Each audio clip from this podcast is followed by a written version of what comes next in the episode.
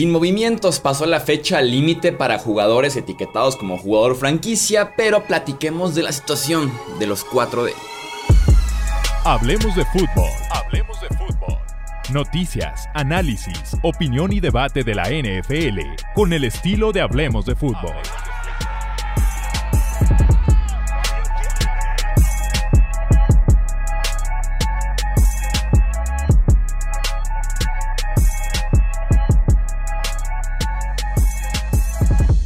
Tal amigos? ¿Cómo están? Bienvenidos a un Hablemos de Fútbol Express. Yo soy Jesús Sánchez. Tenemos cuatro jugadores etiquetados como jugador franquicia que no firmaron contratos a largo plazo en la fecha límite que estableció la NFL, así que tendrán ahora pocas opciones para el 2022 y más opciones para el 2023. Platiquemos del caso de cada uno de ellos, son cuatro solamente.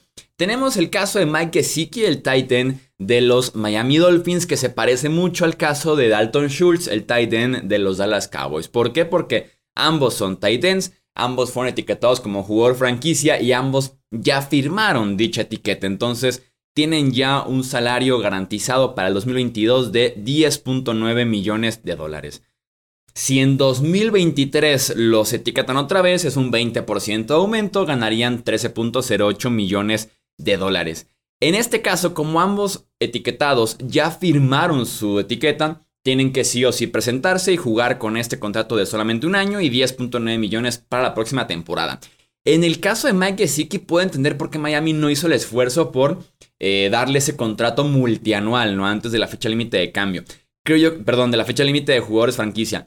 Creo yo que va por ahí el, el cómo se acomodan con el nuevo sistema ver qué es lo que quieren hacer en Miami y si realmente encaja Gesicki en los planes de los Dolphins. Probablemente van a querer alguien que bloquee un poquito más. Eh, recordemos que Mike McDaniel es el nuevo head coach, viene de ser el coordinador de juego terrestre de los San Francisco 49ers, donde tienen a George Kittle, donde tienen un fullback, donde, se hace mucho énfasis en el bloqueo. Y Gesicki prácticamente es un wide receiver grande. No, no bloquea nada. Mike Gesicki juega incluso muy abierto. Por ahí existe el debate de si era tight end o receiver. Eh, tal vez los Dolphins en la posición de wide receiver buscan más velocidad, menos tamaño. Tampoco encajaría ahí Mike Gesicki. Entonces entiendo por qué puede haber un conflicto de encaja o no encaja este jugador en lo que queremos hacer ahora en Miami, ¿no? Creo que por eso prefieren verlo jugar con la etiqueta un año en el sistema de Mike McDaniel. Si la cosa sale bien, lo a etiquetar o ahora sí firmar a un contrato multianual, ¿no? En el caso de Dalton Schultz, creo que sí podría haber interés dependiendo de cómo se acomoden las finanzas de los Cowboys que no están en el mejor estado actualmente. Creo yo que por eso no se puede llegar a un acuerdo, pero los Cowboys dejan ir a Mari Cooper con la promesa de retener a Michael Gallup y a Dalton Schultz.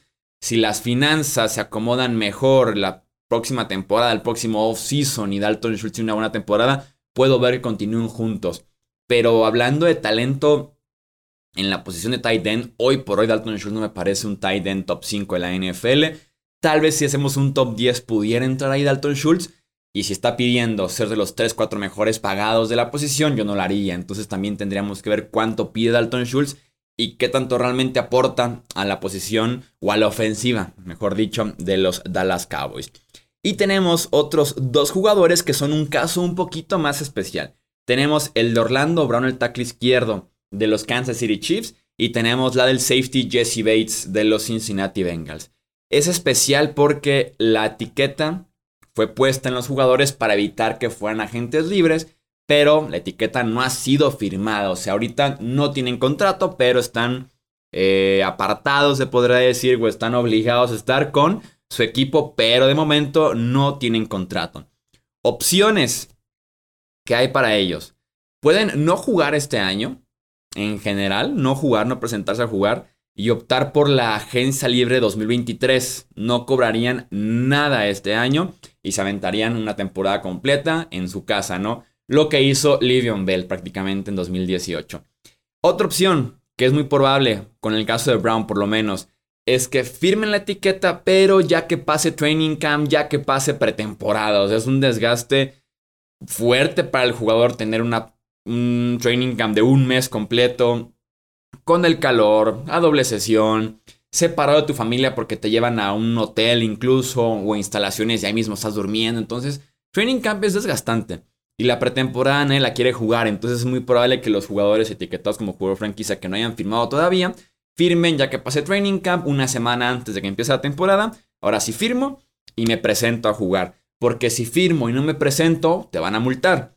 Si no firmas y no te presentas, no te multan porque no tienes contrato para entrenar. Entonces ya que pasó el entrenamiento, ya que pasó pretemporada, ahora sí lo firmas y estás listo para jugar en la semana 1.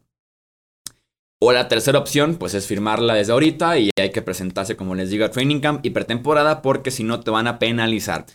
En el caso, aplica para los dos, Orlando Brown y Jesse Bates. Hablemos de Orlando Brown. Los Chiefs pagaron una primera ronda por él a los Ravens, recibiendo a Brown y por ahí otros picks, ¿no? El interés de los Chiefs es claramente que esa inversión sea a largo plazo y no solamente pague una primera ronda por 2021, 2022 y el tipo se fue en la agencia libre de 2023. No, o sea, hay un interés por continuar juntos más porque Brown lo hizo bastante bien como tackle izquierdo la temporada pasada en Kansas City. O sea, es una posición premium la de tackle izquierdo. Es probablemente la segunda más importante de la ofensiva solamente detrás de coreback o la tercera detrás de wide receiver 1. Eh, posición premium y Brown es un tackle natural y jugó muy bien con Kansas City. O sea, el tipo merece el contrato que quiera. Kansas City, muy sencillo, debe convertir a Brown en el tackle ofensivo mejor pagado de la NFL. Y según reportes no estaban listos para hacerlo este offseason. eh, deberían hacerlo y probablemente Brown y su equipo va a ser la única oferta que acepten. Este año con la etiqueta, si la firma, ganaría 16.6 millones de dólares. Si lo etiquetan otra vez en el siguiente offseason, serán 19.9 millones, que es un buen acuerdo para Kansas City, dos etiquetas consecutivas, ¿eh? porque el mejor pagado es Trent Williams y gana 23. Y le estarás pagando a Brown 16 y 19. Es un gran negocio, pero hay que extender un jugador así que tiene 26 años. E insisto, jugó bien y es posición premium. Jesse Bates, los Bengals son reconocidos a lo largo y ancho de Estados Unidos por ser unos tacaños. Por ser unos tacaños de los dueños o de las gerencias que más les cuestan soltar dinero. Sin Jesse Bates, en mi opinión, no hay racha de playoffs la temporada pasada. Es uno de los mejores safeties en la NFL, de los que tienen más rango, velocidad, reconocimiento de jugada, habilidad para hacer justamente una jugada sobre el balón, una intercepción, un desvío de pase, un fumble, recuperarlo y demás, ¿no? Entonces, debieron de haberle pagado. Aquí sí no había rodeos, aquí también había que convertir a Jesse Bates en un safety top 3 pagado de la NFL porque se lo merece. Según reportes, el equipo de Jesse Bates es el que está más molesto de los cuatro jugadores, es el que está más molesto y amenazan seriamente con no jugar la temporada que viene, con hacer un Livion Bell. Como referencia, en 2022 Jesse Bates con la etiqueta ganaría 12.9 millones de dólares. Si lo etiquetan otra vez en 2023, ganaría 15.4 millones de dólares. El mejor pagado hoy por hoy de la posición es Minka Fitzpatrick con los Steelers y gana 18.4. O sea, hoy por hoy se encuentra a 6 millones de distancia. En caso de que jugara, lo etiquetan otra vez, estaría a 3 millones de distancia. O sea, está lejos. Jesse Bates con sus etiquetas de estar entre los mejores pagados. E insisto, es muy Cincinnati el no haber hecho esto. Deberían pagarle porque el tipo es bastante, bastante bueno.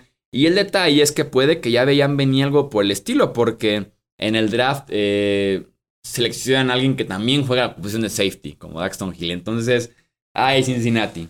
Espero que no dejen ir a un talento como Jesse Bates, que aparte es joven, que te ha rendido en cada temporada prácticamente, aunque esta temporada 2021 no fue su mejor temporada regular, pero sí tuvo unos muy buenos playoffs y un excelente Super Bowl. Entonces, vamos viendo qué pasa con Jesse Bates y con Orlando Brown. Creo yo que ambos sí merecen esos contratos. Veremos si llegan en el siguiente offseason porque ya pasó la fecha límite. Así que ya la única opción es la etiqueta o no juegan este año. Recuerden seguirnos Twitter, Facebook, Instagram. Nos encuentran como Hablemos de Fútbol, YouTube, podcast. Compartan para que siga creciendo la comunidad de Hablemos de Fútbol. Yo soy Jesús Sánchez, hasta la próxima. Gracias por escuchar el podcast de Hablemos de Fútbol. Para más, no olvides seguirnos en redes sociales y visitar hablemosdefutbol.com.